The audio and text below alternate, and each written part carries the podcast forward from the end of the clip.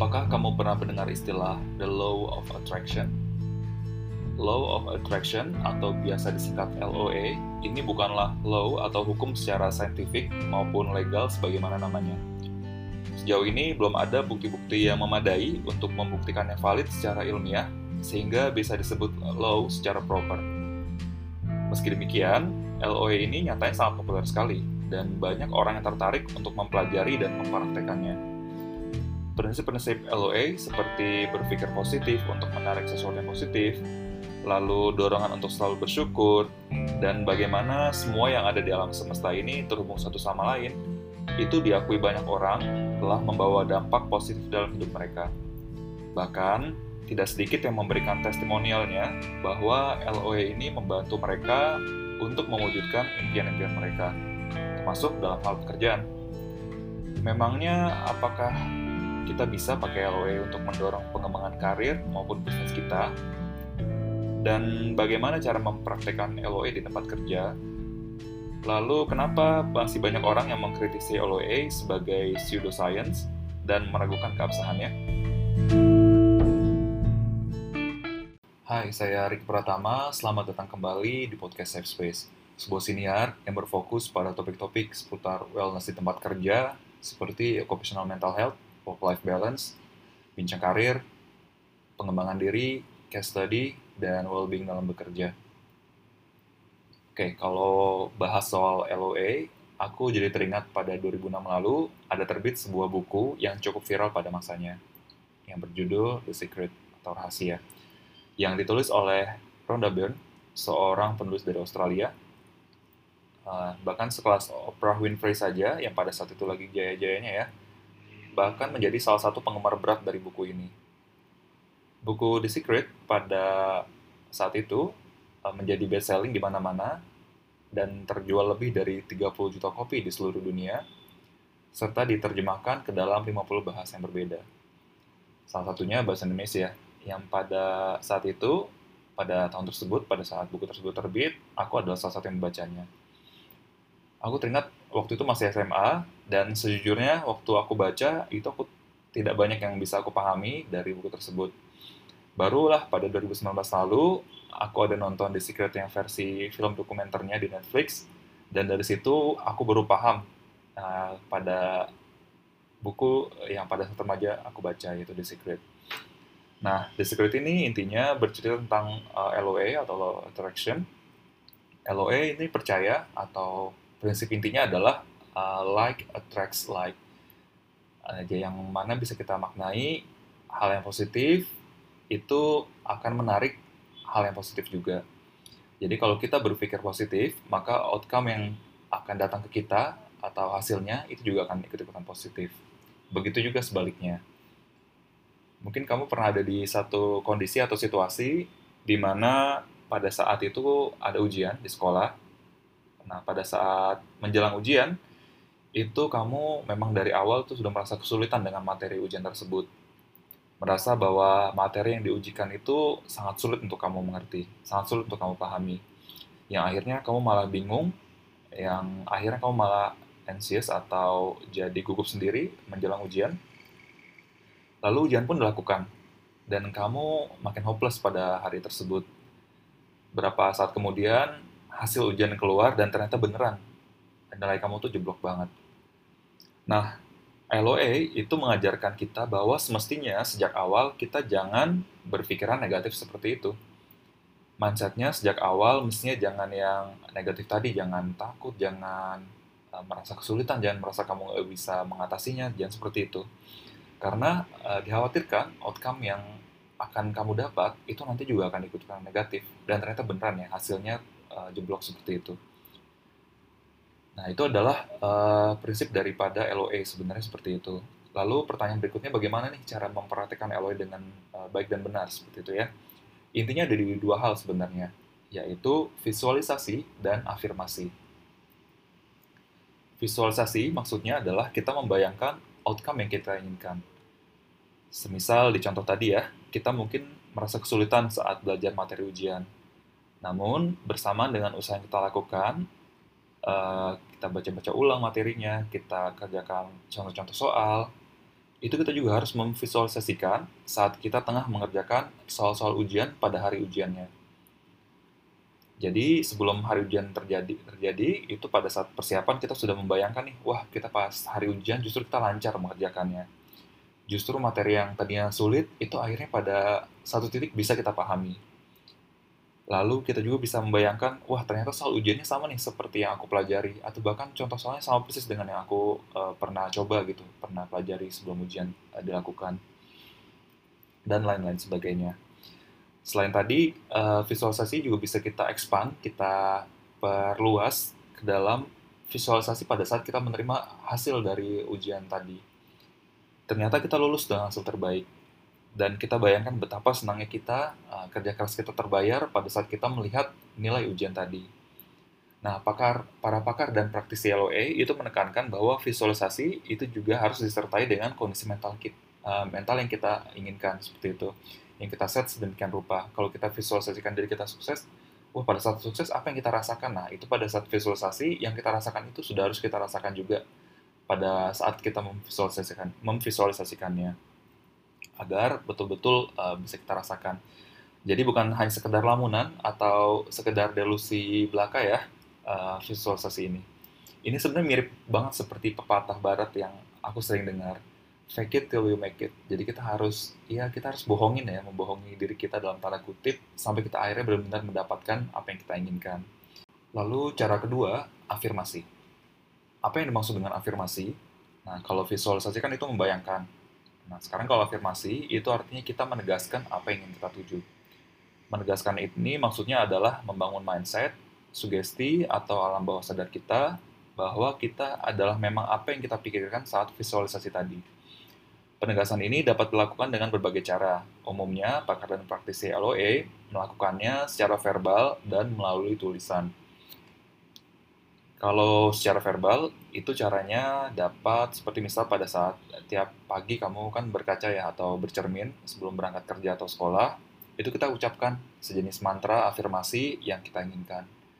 Semisal, aku berhasil melewati ujian minggu ini, atau aku mendapatkan nilai terbaik pada ujian minggu ini.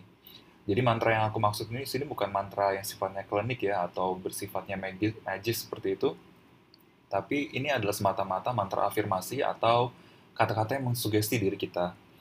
Nah, itu kan tadi contohnya contoh-contohnya kalau lagi mau ujian gitu. Aku berhasil melewati ujian minggu ini. Nah, jadi kamu ucapkan mantra tersebut dan kamu lihat diri kamu uh, dengan percaya dirinya mengucapkan hal, hal itu ketika lagi bercermin tadi contohnya. Nah, uh, mantra afirmasi tadi itu juga bisa kamu pakai atau bisa kamu lakukan ke hal yang eh, hal, hal lain yang lebih substansial gitu ya kan uh, konten kan lebih praktikal ya contohnya aku adalah orang yang positif aku selalu cool and calm dalam situasi apa pun atau aku adalah orang yang disukai dan selalu memancarkan vibes positif bagi sekitarku. Itu contoh-contohnya tadi ya untuk uh, mantra afirmasi seperti itu. Itu kan tadi melalui verbal. Nah, sekarang kalau melalui tulisan apa nih maksudnya? Ini biasanya bisa kamu lakukan melalui dengan uh, metode journaling journaling atau buku diary jurnal ya. Jadi mantra yang tadi kamu ucapkan itu kamu bisa tuliskan ke dalam buku diary journaling kamu. Nah, jadi dari situ bisa kamu tulis nih pada saat pagi hari sebelum mulai aktivitas ataupun malam hari sesaat sebelum kamu tidur. Aku lebih suka uh, sama metode ini ya, dan sekitar 2 tahun lalu pun aku pernah rutin praktikan ini selama beberapa bulan. Setiap paginya ada setidaknya uh, tiga poin yang aku tuliskan pada saat aku melakukan journaling, pertama adalah hal apa yang aku syukuri pada pagi itu. Kedua, apa yang aku akan capai atau target yang ingin aku capai pada hari itu. Dan yang ketiga, apa komitmen yang atau janji yang akan aku jalankan di hari tersebut. Misalnya untuk yang poin satu ya, untuk hal apa yang aku syukuri, itu aku tulis, aku bersyukur aku adalah orang yang dipercaya oleh atasan dan rekan-rekan kerjaku. Jadi aku tulis tuh di buku jurnalku tadi. Lalu untuk hal yang ingin aku capai, poin kedua, contohnya aku akan menyelesaikan laporan bulanan sebelum jam 3 sore nanti sehingga atasanku bisa review draft, ter draft tersebut sebelum jam pulang kerja. Itu contohnya ya untuk yang poin dua. Lalu untuk poin ketiga terkait dengan komitmen, ah, aku bisa tulis Aku adalah orang berdedikasi tinggi untuk menjaga keselamatan dan kesehatan para pekerja. Atau bisa kamu ubah lagi ya, aku berjanji aku adalah orang yang selalu mengucapkan kata-kata positif dan encouraging kepada rekan kerjaku. Contohnya seperti itu ya. Uh, tiga, kalau aku tadi baginya ke dalam tiga poin, kamu bisa tentu aja kamu bisa ubah sesuka hati kamu. Uh, kamu ingin menuliskan yang kamu syukuri saja kah boleh atau kamu ingin menuliskan yang ingin kamu targetkan berapa poin dalam sehari itu juga boleh sangat uh, bisa kamu atur sendiri. Nah itu dia tadi penjelasanku soal visualisasi dan afirmasi. Jadi intinya LOA dapat dipakai ya untuk semua kebutuhan kamu, baik itu untuk uh, kamu masih sekolah kah, kamu masih kuliah, atau kamu ini sudah mulai merintis karir profesional di tempat kerja, atau bahkan jika kamu lagi merintis uh, karir atau usaha uh, sendiri ya di bidang entrepreneur atau kewirausahaan, kamu lagi bangun develop bisnis kamu, itu juga kamu sangat bisa sekali pakai LOE ini. Ini sekaligus menjawab pertanyaan di awal tadi, apakah LOE bisa kamu pakai di tempat kerja? Ini jawabannya sangat bisa sekali. Bahkan ini adalah bagian dari ikhtiar atau usaha kamu untuk mengembangkan karir ataupun mencapai goal tertentu dalam pekerjaan aku tadi sudah jabarkan dua metode yang paling basic ya, yakni visualisasi dan afirmasi. Kamu bisa fleksibel mau pakai mana, atau kamu mau combine keduanya juga, atau kamu mau combine keduanya itu juga sangat boleh sekali. Tapi aku sangat amat menyarankan kamu untuk coba journaling. Ini mirip seperti vision board ya sebenarnya. Ya. Kamu mungkin pernah mendengar kalau kita punya impian itu sebagai kita sebaiknya kita tulis di sebuah papan, kita tuliskan apa impian kita. Misalnya saya ingin uh, lanjutkan master uh, study di Oxford gitu atau saya ingin kuliah di luar negeri itu kamu tuliskan di papan tersebut. Jadi kamu tiap hari uh, papannya kan kamu tempel di kamar ya. Jadi kamu tiap hari bisa lihat wah uh, impian saya seperti ini dan saya harus bisa mencapainya. Nah tidak hanya tulisan tapi kalau di vision board tadi itu juga kalau bisa kamu tempel tuh gambar Oxfordnya gitu juga. Jadi kamu bisa terbayang suatu saat kamu bisa ada di uh, lokasi yang ada di gambar tersebut. Nah uh, itu kan tadi uh, vision board ya. Sebenarnya mirip seperti journaling mirip seperti vision board di mana kalau kita punya impian itu kan kita tuliskan dan kalau perlu gambar kita tempel ya sebagai bagian dari komitmen kita untuk mencapainya. Tapi bedanya kalau uh, journaling itu kita dilatih uh, untuk mem, untuk konsisten untuk memu, dalam memupuk mindset sukses kita setiap harinya. Jadi kalau journaling kan cuma sekali aja. Kalau sorry kalau vision board kan cuma sekali aja nih. Tapi kalau journaling itu kita justru dilatih setiap harinya gitu atau dalam periode yang rutin untuk memupuk uh, mindset kita tadi. Dan pada akhirnya ini juga akan menumbuhkan habit uh, kita untuk menjadi seperti apa yang kita mau. Tadi kan kita sudah tulis ya contohnya, uh, saya bersyukur saya ini adalah orang yang dipercaya oleh atasan seperti itu contohnya. Nah dari situ kamu tersugesti kan, uh, jadi terbawa tuh di tempat kerja, hmm. kamu memang orang yang reliable dan bisa diandalkan oleh tim kamu seperti itu contohnya. Nah, uh, ini aku sarankan kamu untuk coba. Kamu bisa coba selama beberapa minggu journaling dan kamu coba deh rasakan ada nggak yang beda dari kamu setelah proses journaling tersebut. Penutup dari aku, seperti tadi aku singgung di awal banget ya, LOA sebagai sebuah hukum alias law ini masih belum bisa dibuktikan validasi ilmiahnya. Banyak pihak mengkritisi isi dari buku maupun film The Secret yang aku ulas di awal podcast tadi sebagai hal yang omong kosong, tidak bisa dipertanggungjawabkan keabsahannya, dan sederet kritikan lainnya.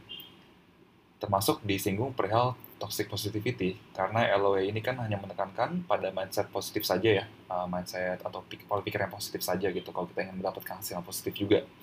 Tanpa mengakui emosi negatif yang sebetulnya merupakan bagian yang tak terpisahkan nih dari jati diri kita sebagai manusia. Perihal uh, toxic positivity ini aku akan bahas di episode mendatang ya, uh, spesial mengenai toxic positivity. Jadi uh, menurut dari aku, aku cuma bisa berpesan kita ambil baik-baiknya saja ya dari LOE ini. Yang tidak baik atau barangkali ada yang kita rasa tidak sesuai dengan diri kita, itu tidak perlu kita ikuti.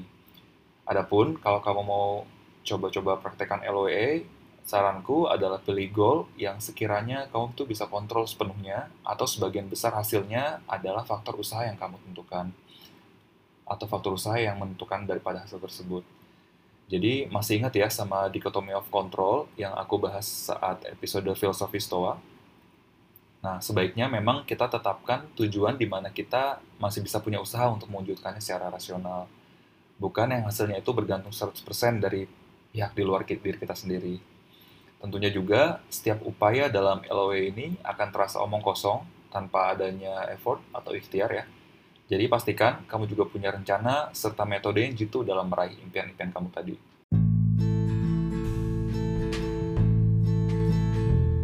Terima kasih sudah mendengarkan episode kali ini. Semoga pembahasan tadi bisa bermanfaat ya.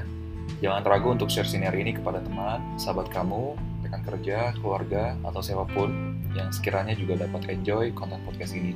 Saya Riki Pratama, sampai jumpa di episode selanjutnya.